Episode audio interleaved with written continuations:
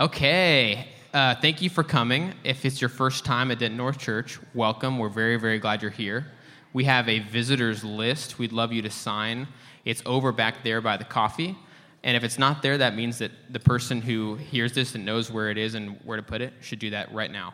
So if you can sign that visitors list, um, it just gets us some information about you to help you get plugged in, if that's something that you'd like. So if you'd like to be part of a small group or whatever, um, or just want to know more about our church in general, we'd love to get your info and just get you plugged in if that's what you want. So thank you for being here. We've got some, some more ways for you to be involved in our community this week, so we're going to go through those right now. The first thing is the M L K Haunted House Decorating twenty eighteen edition. Yep. Yep. So that is happening this week, this week only, weeknights, five p.m. to nine p.m. That's the window, meaning that anytime within there, you can come help decorate. The M L K Rec Center is where our church used to meet, and they put on a haunted house every year for kids in the neighborhood, and they need help decorating for it, and it's really fun. We've done this every year, and it's pretty cool to make a really scary environment for kids to be scared in. So Um, just trying to affect our neighborhood and our community in really positive, scary ways. So uh, that'll be happening this week. So get your small group together to come help with that. Get some friends, get your family, get your coworkers, whatever it is. five p.m. to nine p.m. We have a sign-up sheet, a Google sheet that will be on Facebook today. Just has each weekday. Throw your name on there. That would be know which days are covered, and, and you can kind of decide which day to, to help based on that. So we have the leadership conference that's this Saturday, so we won't be able to help with the actual scaring of the children, unfortunately, um, but we can help decorate. So the next thing is the, yes? Great question. I did say that, but it's probably something people are wondering. Anytime within that window. So that's just the times you can come help. So you don't don't try to go earlier because they have stuff going on. But once they kind of close down activities at the rec center for the day is whenever we can start decorating. So as early as five p.m., as late as nine p.m. Brad? Hmm. That's a great question. Yeah, but it's still at night, so you, you can help after the leadership conference. Go straight up there. It usually goes from like six to eight thirty. Yeah, I think, I think we had written it off because last year we had something the same day and we couldn't because it was the retreat. So, but we talked about it. We thought, oh, man, bummer, we can't do it. But I guess we actually could. Okay, great. So if you are all fired up about being a leader from that conference, and then you want to be, continue that momentum and come scare kids uh, at the rec center, that's a great that's a great move. So I'd recommend doing that. Um, I, I think it starts at six. We can post that info. I, I did not have that info ready to, to announce, but we'll post that on the Facebook uh, group. So. The next thing is the Women's Halloween Hangout. Whoa. So this is going to be um, today, right? Is that right? The twenty-first, four to seven, and that's going to be at the Coop, which is on, the address is behind me. So adult women can come. What? Oh, yeah. Dang, interesting. That's quite an address. Um So if you're an adult in our ministry, meaning you're not a student or you're not involved in Focus, then you're welcome to come to this event. Um, it'll be really spooky, so just be prepared for that. There'll be pumpkin carving, so be sure to bring your own pumpkin, um, make s'mores, have a fun time watching Halloween movies, all those things, and it's come and go. So you could, you don't have to be there exactly when it starts at four, and you can come whenever. So that's a lot of our stuff is that way, so you're welcome to be late. Um, so definitely come to that and enjoy some Halloween fun. So, um, and the last thing is just a... A reminder about our small groups that are already going in full force this this semester. Th- they'll be every other week. These are the details behind me. Um, if you are interested in joining a small group and you're not already a part of one, contact these people.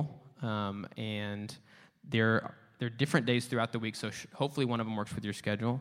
And this week, for most of them, is an off week. We meet every other week. But contact your um, person who's leading the small group you want to be part of, and try to figure out where it meets and, and the details if this is an off week for them or whatever. Um, but hopefully it is an off week for your small group and you can go decorate at the haunted house. Cool? Okay, I'm going to pass the offering basket. I'm going to pray for that real quick. Um, Lord, we just give you this day, this morning. We praise you. We pray that you would just connect our hearts and our minds to you. Help us to focus on praising you, to, to hear your word, hear your voice. Lord, help us just to serve you in everything that we do. You know, I pray. Amen. All right, all right. Uh, my name is Brad. Good morning. One of the ministers here. Um, this will be actually my li- last time to be up here for a while. I've got like a whole month of visitors. Uh, we've got a, uh, a whole month of people coming, and it's going to be a treat because next week we're going to have Ronnie, uh, one of our ministers from the uh, Garland. I'm going to name every church minister, so let's see who, uh, you know, we get the most uh, clapping for. No, literally, I really am. And then the week after, Tom Green from the Arlington Church is going to uh, come speak to us. That was pretty, uh, uh, pretty pathetic. Most of you don't know him. That's our uh, newest church plant over in Arlington, but he's a pretty great guy. Um, and then uh, after that, John Von Runnen from the Wiley Northeast Church will come.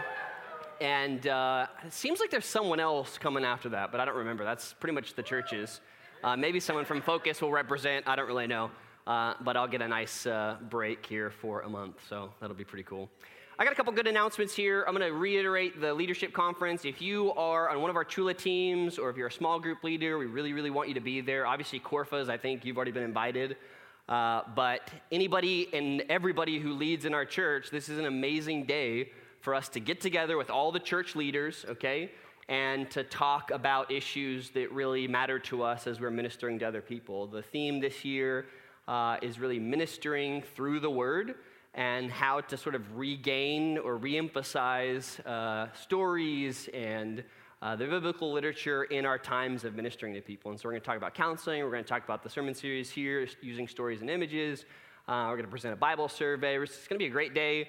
Uh, it uh, starts at nine o'clock there at Care Church in Richardson, and we'll be done around four, four thirty, and plenty of time to be able to do the Halloween event, all right? Um, so the other thing, too, and this is uh, very near and dear to my heart. Whose phone have I taken? Uh, I have taken someone's phone. Ryan, why do I have your phone? You have no idea, huh?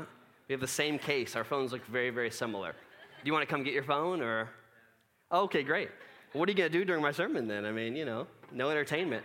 All right, um, so, uh, yeah, Metro Auto Ministry did a fundraiser the last three weeks, and I thank Josh uh, Robinson greatly for his work in all of that, and we not only received our eighteen thousand dollars that we planned for, uh, we got another nine thousand dollars, so we made not only a year worth of money for our Metro Auto Ministry, we made a year and a half's worth of, min- of money, so thank you guys so very much for your contributions to that. Uh, you don't understand, many of you, how important a ministry that is in our community right now.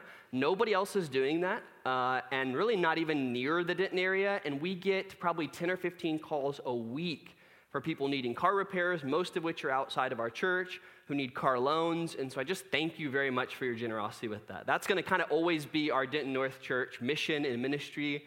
And the other churches uh, certainly joined in with us. And uh, so please, now that we have money again, you're welcome to uh, call me for car repairs, car loans, things like that. I've had to turn a lot of people down these last few weeks because we ran out of money so quickly. But now uh, we're good to go again. So thank you, thank you, thank you, thank you so much for that. All right, we're going to continue on today through Luke, Luke eleven, uh, which is pretty vexing uh, as a passage. I uh, when we didn't meet for church last Saturday, and we had the alternate activity of you going and trying to write your own story or image. I don't know who I was talking to. I think it was Grant, and realized just how challenging this chapter would be to write a story or come up with an image. And yet we had great response. I mean, we had some twenty or so responses that I went through uh, last night, just looking through. So many good ones that I could only really incorporate four today. Um, and those people are going to read them during the service today. Some of them they wrote, some of them other people wrote, and they're just sharing because the person who shared didn't want to write. A lot of them, I'm going to come and approach you over the next couple weeks to ask you if you will share yours uh, because they were really, really great. Uh, I tried to write a horror story this week just because I'm actually, I love Halloween, um, but couldn't do it. Uh, I just couldn't do it. I couldn't make anything really click and work. So I'm going to steal Tong's horror story Uh, that he created, and we're going to work together and really make that an awesome horror story. So I can't wait to share that one during service. Yes, a horror story, and it will be awesome. It's super creepy. I had some nightmares last night after even reading uh, Tong's story. So you can be looking forward to that. But just because we have plenty of responses doesn't mean we don't need more. And now that the ball has become or gotten rolling, please get on our forum on Google and write your own story or poem or Uh, you know, give us an image. Some of you gave me dog YouTube videos of being, you know, re- reunited with their owners and made me cry a lot as I was watching them. One in particular is like a dog that was in the pound for like three years, and then his owner comes back and finds him after being lost, and then like the dog kind of doesn't recognize him at first and then recognizes him, and it is like tearjerker for real. Um, but... Yeah, oh my gosh. I don't know how to quite fit that in yet, but I'm going to work on it. Uh, so we'll see. I may have just always spoiled it, but I don't think so. Seeing the video is the best. So please do that, all right? You don't have any excuse. You know where it's at. It's on our Facebook page. Get on, write your own story. Just because your story doesn't get shared or, uh, you know, we don't have time to do them, that's not the point of the activity. The activity uh, is for you to th- use the scripture to really be creative and think through how to bring these stories into your own understanding and uh, and you know into a uh, really, which is what the, the scripture wants us to do. It wants us to take these really important truths and put them in words and stories and images that people remember and that will really change people's hearts. And so please do that activity, okay? So great, here we go, Luke eleven. And uh, I'm just gonna read this more or less like I have a couple other times and kind of make some comments along the way. And uh, I don't intend this to be very long because I wrote a poem as best as I could, and then uh, I'll share that with you, and then that'll kind of launch us into communion, into our worship, and other people sharing some of their stuff. But as always, as we're reading through this, if you have questions uh, or something that you were thinking about or something that you wanted to share, that's totally okay. That's the point of what we're doing in this sermon series, is to be able to really bring some of this to life uh, in a way that's memorable and will relate to us, because that's exactly what um, Jesus is doing in his stories, remembering or reminding people of things that are very significant through images that they would have understood and would have stuck with them. All right? So, verse one, on day, uh, on uh, one day, Jesus, on day, uh, one day Jesus was praying in a certain place. When he finished, one of his disciples said to him, "Lord, teach us to pray." Okay? Uh, such an interesting statement, because in their uh, society and in their religious environment, they would have had a variety of ways to pray. Okay? Tons and tons of ritual prayers, creedal prayers, prayers throughout their liturgy in the synagogue, lots and lots of ways to pray. And so for them to ask Jesus to teach them to pray uh, signifies that they recognize in him a totally different kind of Christianity or, or Jewishness uh, that would, you know, become Christianity than they had seen in any of the people up to this point. So they're recognizing in him, he's really got these Uh, you know, special ideas and special giftings to relate with God, and they really want to know how to do that. This is a really great question that they're ultimately asking Jesus, is how do we relate to God? They're starting to begin to believe that he says, uh, he, that he is who he says he is, all right? And one of the first things that comes out of that is they want to know how to relate with God. And uh, the irony, of course, of this passage is that it has become itself a ritualistic prayer, Uh, in the way that Jesus never meant it to be. Notice he says this is not what you should pray, but how you should pray. And yet again, we in our tendency to be religious people and to do rituals and to take the easy way out have indeed made this a ritualistic prayer uh, against the very uh, thrust of what Jesus is trying to do here in teaching them. So he said, when you pray, say, "Father, hallowed be your name, your kingdom come, give us each day our daily bread. Forgive us our sins, for we also forgive everyone who sins against us. So lead us not into temptation." There's some varieties of this throughout. As a side note here, one of my favorite, and I mention this a lot, and it's not because I'm trying to like publish it and become famous and make money, although I'd be fine with that, um, is uh, is this is one of my most consistent prayer times and, and devotional times throughout my life has been based on this prayer. And breaking up the prayer into sort of four categories and then reading scripture along with each category is, I mean, honestly, it's I still use this method as my favorite method for doing devotional, some twelve or thirteen years later.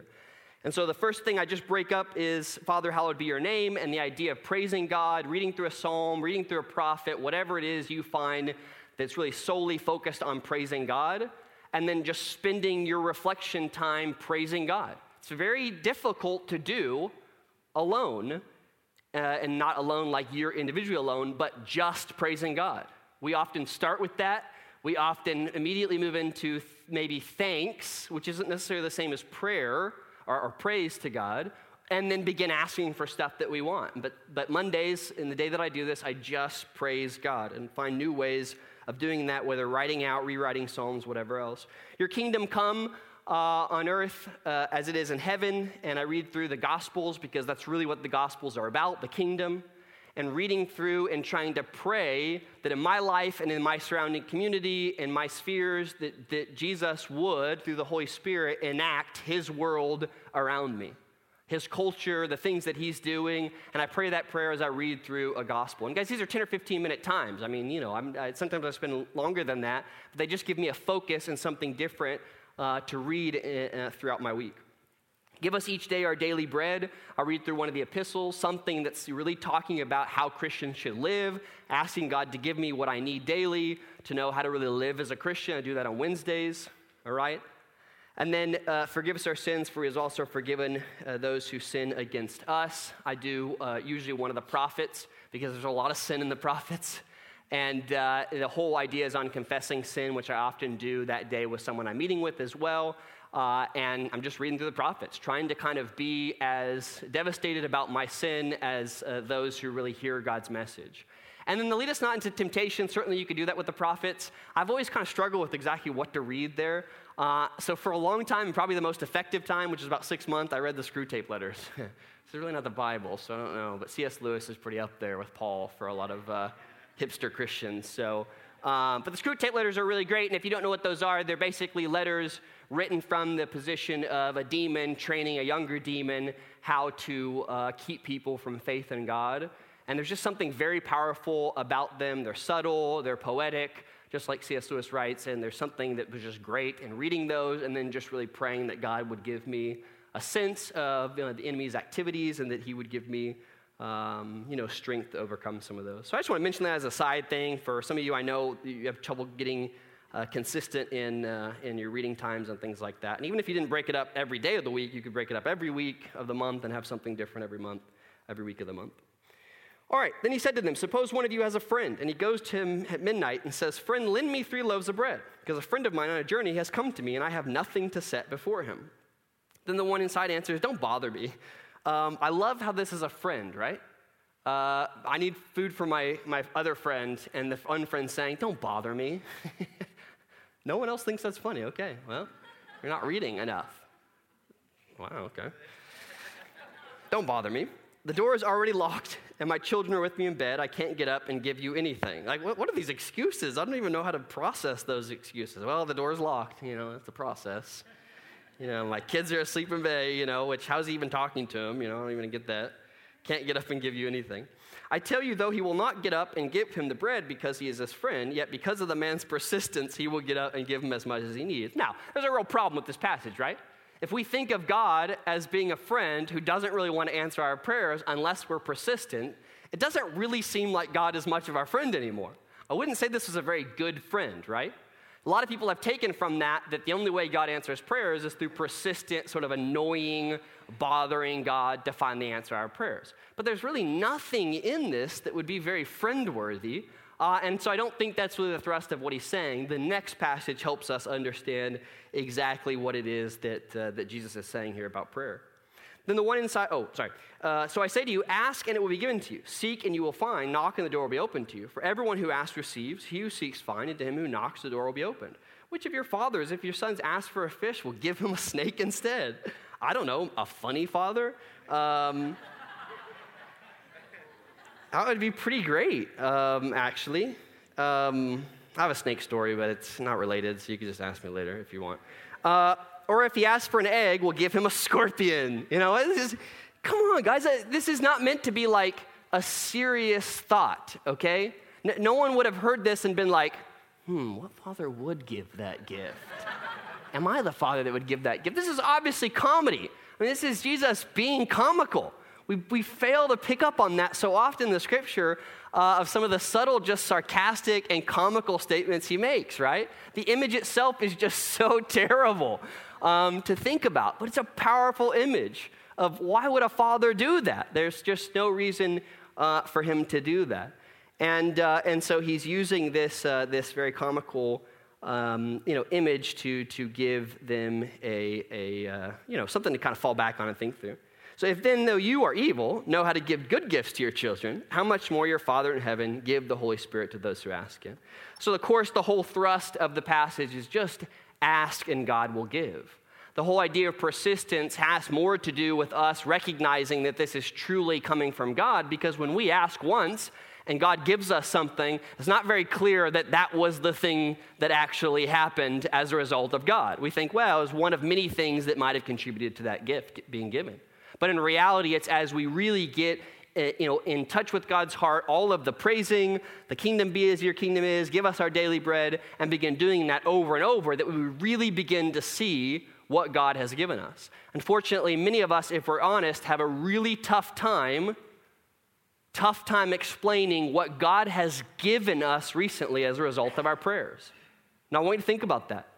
Plenty of people have things sort of vague and historical in their lives, that, yeah, God did that more or less, but what recently have you asked for in prayer that you suspect God answered your prayer in?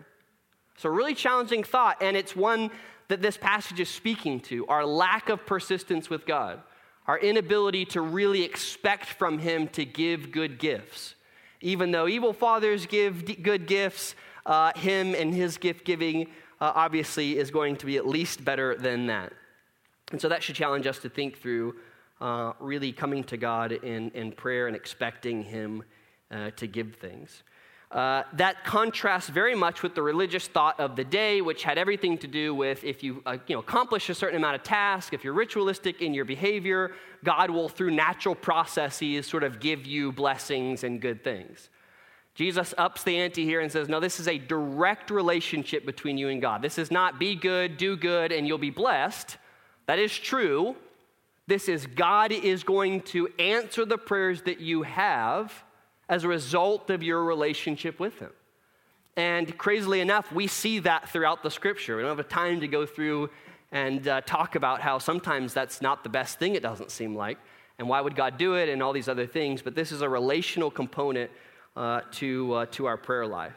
And I will tell you that the secret of good prayer is always going to be that it's a relational conversation. If it fails that, it's never going to be consistent, never going to be meaningful, and never really going to accomplish the purposes that Jesus has in mind for our prayer lives. Now, that doesn't mean that I'm writing, I'm improvising with, you know, God and just saying whatever comes to mind. So much of our conversation with God, if we were to, uh, you know, take that into our conversations with each other, it would be one cliche after another. Thank you for the day, the weather's been great, you know. Uh, our whole conversation would be pretty painful and terrible. No, just like we prepare statements uh, with each other, just like we, we sometimes talk about things that are insignificant, but then sometimes talk about things that are significant, prayer life rests on the notion that we are talking with God, he is listening, and is ready and willing to respond uh, in a variety of ways. And that's really the secret of prayer that he's teaching them now. This is a relational thing. This is not clockwork. This is not deist God. This is a relational thing. And it's an individual relationship thing. It's a multiple people relationship. It's a church relationship thing. But it always functions as a relationship.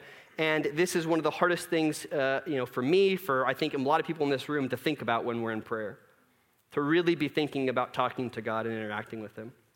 I think that would change a lot of the actual words that we use.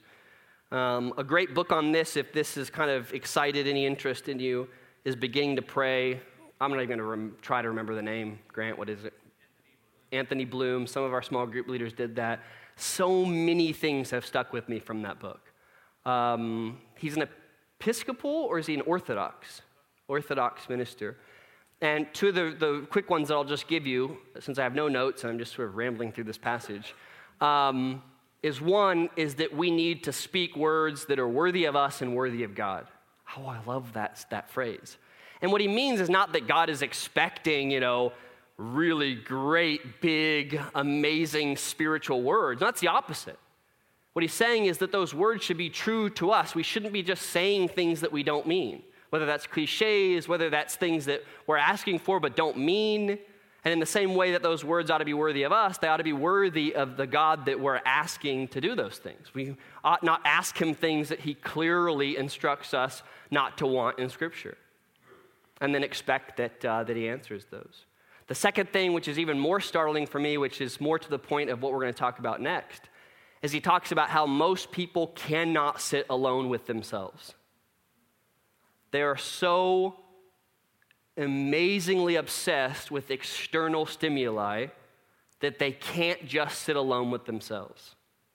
Albert Camus, who is a uh, existential thinker, once said, I uh, knew with uh, in the, let me see, let me, let me try this one. I was so good, I was ready, I was, yeah, I was good, yeah. Within winter, I found, no, no, no, no, no. Within the depths of winter, I found, no, no, no, no. Well, I'm just going to butcher it, and then we'll go from there. Within the depths of winter, I found lies within me an invincible summer. What he meant, and it's kind of butchered because it sounds a lot better when you read it, is that when he sat alone with himself, he realized he had this amazing potential and all these things that sort of welled uh, up from uh, uh, inside of him. Bloom is saying the exact opposite. When we sit alone and thought all of the things that we Uh, have hidden inside, our memories, our self, our personality, we can't just sit alone for very long because so much of our lives are spent dealing with the external world, never looking in, never being comfortable alone, and it's just going from one thing to the next, being stimulated by external stuff, not by anything internal. And of course, monks and, and certainly the Orthodox tradition Uh, may have gone too far in, del- you know, plumbing the depths of their uh, inside and, and uh, internal selves, but we have definitely not gone far enough. And I love that as a as a result of, he says this is a necessity for a decent prayer life, is you've got to sit alone for an extended period of time, maybe fifteen or thirty minutes, and just watch how uncomfortable you are with yourself and with with with the, with the nothingness of the environment around you. And he says only then are you able to sort of stoop to a humble level to recognize the only thing of meaning that fills us is God and the things that he has not only put inside of us, but is offering us in the world around us, the sitting still world, the Sabbath world, the sit back and let the world continue to go. And I really like this because this is going to, uh, I think, uh, come up, uh, about a little bit later here in this uh, this second part of chapter eleven, which is really weird. Okay? So, Jesus was driving out a demon that was mute.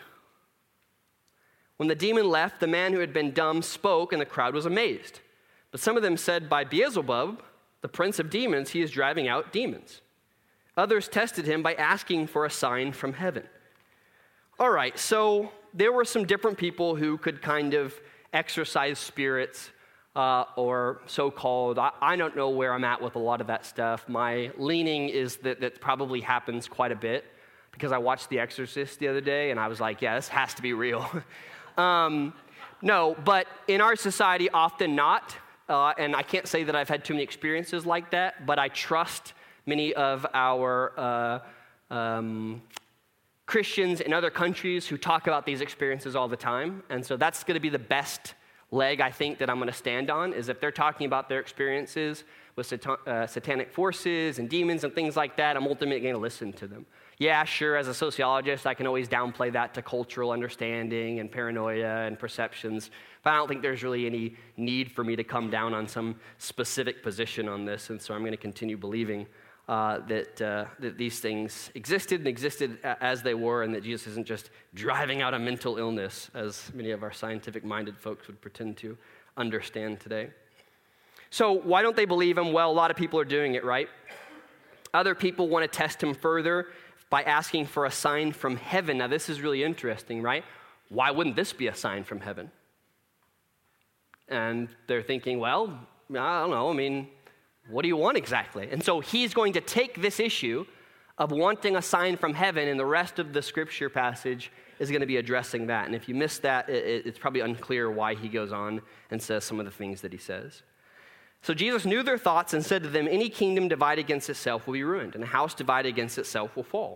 If Satan is divided against himself, how can his kingdom stand? So he's ultimately saying, right, that if Satan's the one driving out demons, what is he doing it for? The whole point was that he put them in there in the first place, you know? What is he, like, bipolar? Does he not understand how this works? He's like, put a demon in, drive it out. I don't know which one. Put a demon in, drive it out. Mm, I'm not for sure. This is really tough for me to figure out, okay? So, and, and there is a comical sense to, you know, what he's presenting here um, as he goes on to say, so I say, because you claim that I drive out demons by Beelzebub. Now, if I drive out demons by Beelzebub, by whom do your followers drive them out? Now, this is an interesting passage, okay? Because it's been taken two different ways, right? One is he's talking about Jewish exorcists who, what's to say that your own exorcists are the ones that uh, uh, are driving out demons by Beelzebub? But I don't think that makes any sense, right? Because this whole argument is saying that, you know, you don't drive out demons by Satan. So that's not what he's actually saying. I think what he's actually saying here Uh, is your followers, meaning Jewish people who are following Jesus, who are still technically following the elders, are themselves driving out demons. And he's making them uh, think through and ask the question, if they themselves are the ones driving out demons, where do you think that's coming from? Are you going to say that your own followers are driving out demons by Beelzebub as well? And it's going to put them in a really tricky situation because they've got people... I mean, multiple of the disciples are both Jewish and still are under Jewish authority and also following Jesus, all right? And so he puts them, as Jesus often does, in a really tricky kind of spot to try to get them to uh, to recognize that they have a double standard here, that they're okay with taking the credit for when their own followers uh, or followers of both Jesus and Jews do it, but not when Jesus is doing it himself. Now, if I drive out demons by Beelzebub, by whom do your followers drive them out? So then they will be your judges.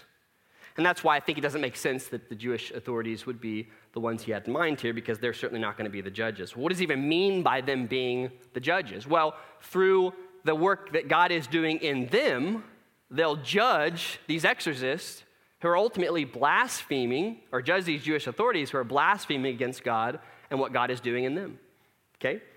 By saying uh, the good is actually uh, no good at all, but coming from uh, from Satan. But if I drive out demons by the finger of God, then the kingdom of God has come to you. When a strong man, fully armed, guards his own house, his possessions are safe. But when someone stronger attacks and overpowers him, he takes away the armor in which the man trusted and divides up the spoils. Jesus says, I've come. I'm stronger than Satan. It's time to divide up all the spoils that he's taken them for himself. The kingdom is among you. And I'm going to spread that good news uh, around wherever I go, because Satan has been vanquished. He's been attacked and defeated. He who is not with me is against me, and he who does not gather with me scatters. When an evil spirit comes out of a man, it goes, and here's where things just get really weird, right? I mean, the rest of the scripture, I mean, really, from twenty-four to thirty-six, if you didn't struggle reading this, uh, you know, I don't, I don't know, man, you're brilliant, all right? Spiritual guidance that you ought to give. You you should be up here, actually, now that I think about it, because I didn't understand a lot of this, and it took me a long time to try to even get close, I think. So, when an evil spirit comes out of a man, it goes through and places and seeks rest and does not find it. Then it says, I will return to the house I left. When it arrives, it finds the house swept clean and put in order. Then it goes and takes seven other spirits, more wicked than itself, and they go in and live there. And the final condition of the man is worse than the first. Uh... I just want to open it up because I, I still struggle with this one. And in fact, Grant's story uh, that he's going to read it, it addresses this, which I think is gr- a great way of understanding it. Anybody got any great ideas on what he's talking about there? Or uh... All right, cool. Yeah, Kevin. Yeah, I guess to, to, you know, you probably uh, can take it in a variety of ways because it doesn't lead us too much. But if we try to put it in this passage as, I guess, best that we can...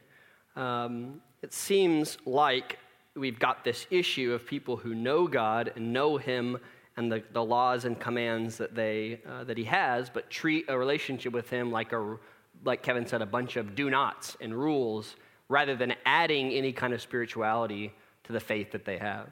And that should be a, a lesson and I think a warning to us that uh, you know we can get to a point in our life where we're pretty comfortable, we're not dealing with some of the struggles we had in the past, but if we don't fill our lives with what the Spirit ultimately wants us to do, which in all, uh, for all intents and purposes is much harder than getting rid of the past stuff we've had in our life because it's only done through the Spirit, uh, we really are in no better place, but instead uh, in sort of a waiting place of things to get worse. And uh, that's a pretty hard thought to think, uh, and I think this is pretty pretty challenging. But of course, it's leading up to his uh, his woes, which Ronnie will talk about next week, where he uh, he says some of the most uh, damning things, I think, about the leaders of his day.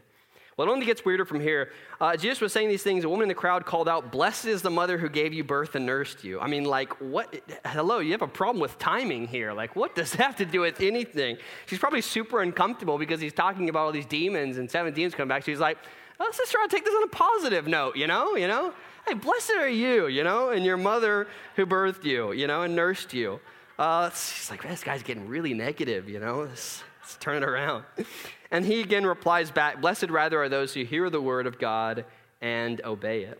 And so I guess you could see this as sort of an aside, like a completely out of the way uh, uh, statement and comment coming from Jesus, but I'm not so sure that Jesus does that. He generally tries to uh, take even uh, random and off-track comments and place them back into the context of what he's talking about. And of course, I think here he's reiterating the point Uh, that there's no lineage to spirituality. Um, there's no ritualistic family name or place that will ultimately church membership that will make you a spiritual person. What ultimately, uh, you know, gets you on track with God is both hearing, which many of them had done, and obeying it. And so he very quickly wanted to get rid of that notion of uh, of sort of a religious um, uh, inheritance or something like that. As the crowds increased, Jesus said, "This is a wicked generation. It asked for a miraculous sign, but none will be given it except the sign of Jonah. For as Jonas, uh, Jonah was a sign to the Ninevites, so also will a son of man be to this generation." Uh, you know, you read through Jonah here, I think the simple thing is he's just basically saying, uh, the only sign that you're going to get is the very sign that's coming from my mouth, which is repent. And he tells them Nineveh will be their judges at the end, Uh, because if they don't repent, they had just enough to do it, just as much as the Ninevites. And you remember Jonah, you know, in the whale. This has nothing to do, I don't think, with Jesus like being a whale. And there's been some really weird uh, ideas about this, but this simply comes from Jesus giving them exactly what they need. Jesus constantly in his ministry downplayed his signs. And there's a whole, uh, I think, um, explanation for this, but the easiest is that ultimately Jesus wanted people to see his relationship with God as the shining light of, of what he was coming to do, to explain the character of God. And mirac- uh, miracles, miracles don't do that, you know? They impress us, we move on, questioning whether or not we actually saw what we saw, and they don't ultimately uh, grow into any kind of faith. And so uh, I think he's going to put a, an end to that really quickly. "The Queen of the South will rise at the judgment with the men of this generation and condemn them, for that she came from the ends of the earth to listen to Solomon's wisdom, and now one greater than Solomon is here." This is the story about Solomon gaining wisdom. A, a gal from a whole other country and place came to hear him, and these people already have Jesus right in front of them and are uh, missing out on exactly what he's uh, saying. "No one lights a lamp and puts it in a place where it will be hidden or under a bowl. Instead, he puts..." What kind of bowl would hide a lamp? I don't... I, and lamps were even more giant back then. I mean, what are we talking about? A giant bowl here. This is one of those illustrations that I just can't get in my head. Uh, a bowl over a lamp? I don't... I mean, we have small lamps, right? But they had these big... Okay. Fine. No big deal. Um, technicality.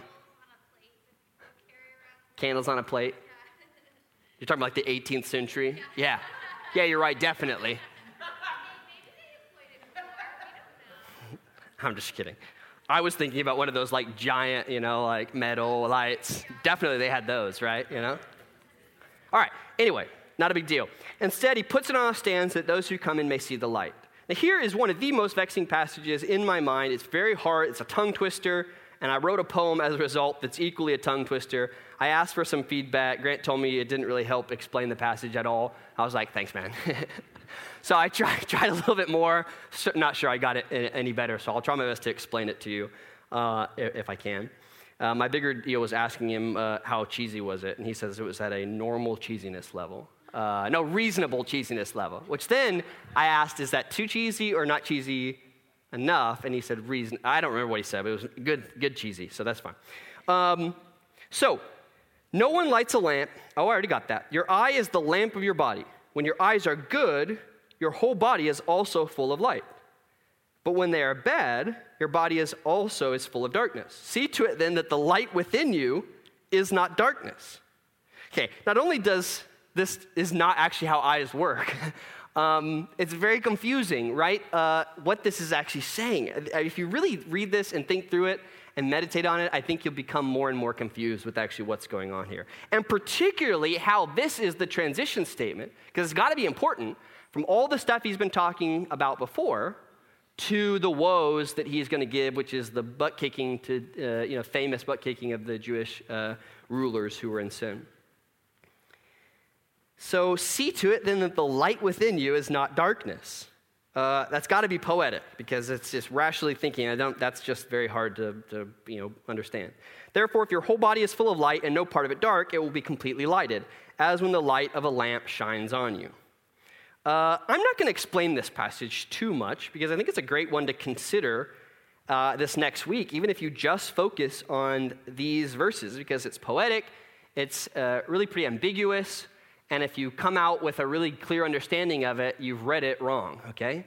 Uh, so maybe for the next week, you can spend some time in this passage, thirty-three through thirty-six, maybe read a commentary, maybe try to figure out how lamps and lights worked back then so you can explain this whole bowl issue that I'm just still struggling with.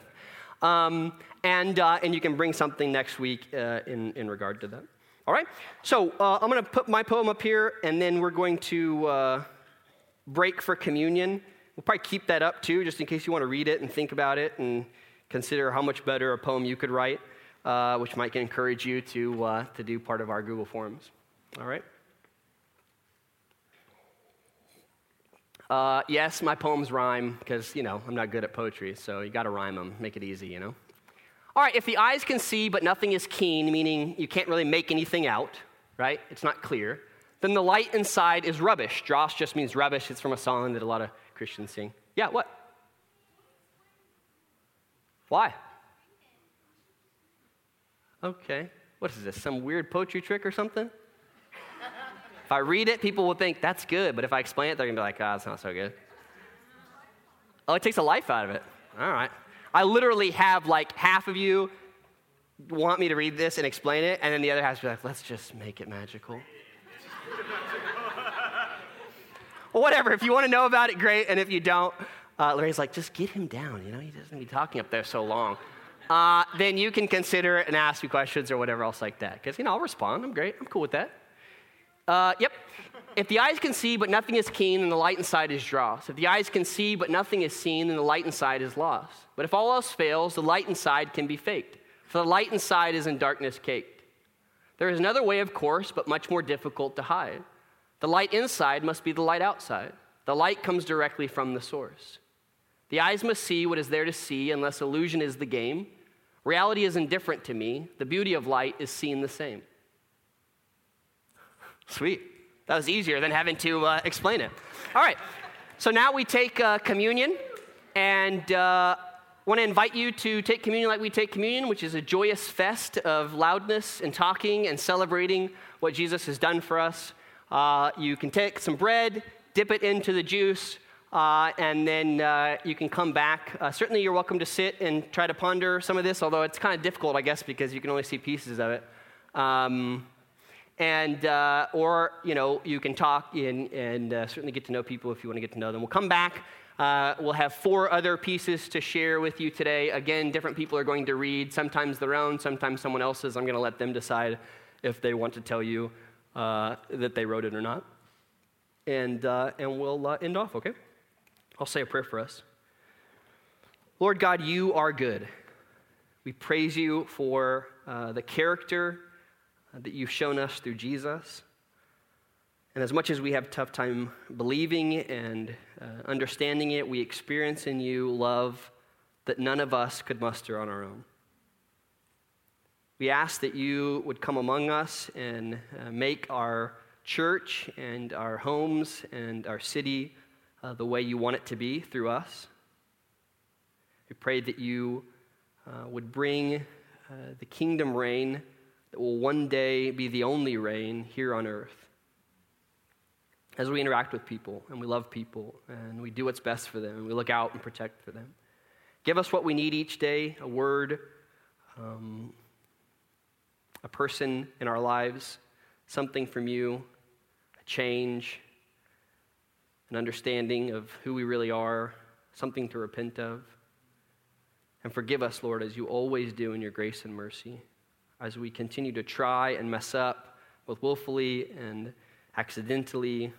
Help us to be people who see those things and are quick to recognize and deal with them in your power. And lead us away from the scheming that uh, Satan is constantly doing in our society and in individuals, and help us to point that out as best as we can to people under his influence. We thank you so much for freeing us, Lord, and we take this communion and, and spend this time uh, celebrating who you are and what you've done in our, in our lives, both individually and collectively. Amen. Thanks for joining us for our sermon podcast. We would love for you to join us on Sunday morning or in one of our small groups during the week. And you can get more information about that at denton north church dot com.